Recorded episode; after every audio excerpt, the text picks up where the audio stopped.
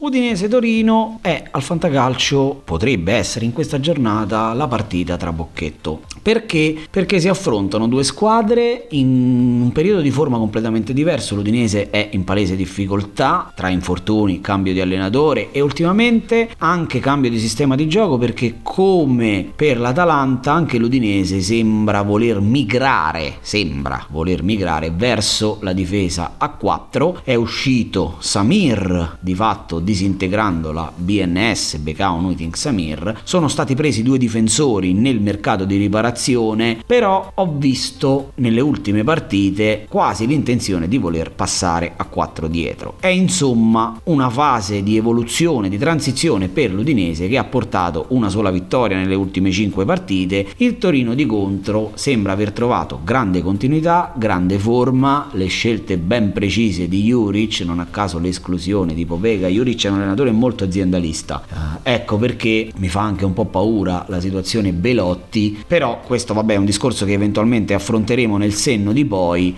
Però ecco, ci sono scelte ben precise, gerarchie ben definite finalmente anche sulla tre quarti. Sembra aver trovato la quadra, ma è una squadra che in casa è un rullo compressore, fuori casa soffre. Nel fare i nomi per questa partita, che ripeto potrebbe essere trabocchetto, ho fatto una considerazione molto specifica, ovvero l'assenza per squalifica di Bremer. Bremer è, secondo me, insieme a Koulibaly, il miglior difensore, e anche a Tomori naturalmente, di questa Serie A ed è un calciatore che garantisce a Juric un certo tipo di gioco. Juric, come sapete, come dico sempre, difende attaccando, rischia tanto con gli uno contro uno, questa ricerca quasi spasmodica dell'uno contro uno e dei duelli individuali. L'assenza di Bremer, secondo me, è fondamentale, specie con l'Udinese che gioca di fatto con una sola punta. Ecco perché questa partita che potrebbe vedere favorito il Torino sulla carta in realtà potrebbe far venire fuori un po' di voglia di rivalsa nell'Udinese. Io devo fare i nomi e assumendomi tutte le responsabilità di un'eventuale figura di merda, parto facendovi il nome del calciatore sconsigliato, lo prendo dal Torino e sto parlando di Sasha Lukic. È un calciatore a cui Juric sembra non voler mai rinunciare, nonostante a me sembra non eccellere né in fase difensiva né in fase offensiva. Sì, ha tanta corsa, tanto dinamismo, però mi sembra non fare bene bene nessuna delle due fasi. Tant'è che il Torino ha preso anche Ricci dall'Empoli, c'è Mandragora, c'è ancora Pobega. Lukic, io in questa partita dove ci sarà tanta densità in mezzo al campo, tanti duelli individuali in mezzo al campo, lui è un calciatore comunque molto tecnico, lo vedo particolarmente in sofferenza e se ho alternative migliori lo tengo fuori. Per quel che riguarda il calciatore consigliato, me lo vado a prendere dall'Udinese, sfrutto l'assenza di Bremer e vi faccio il nome di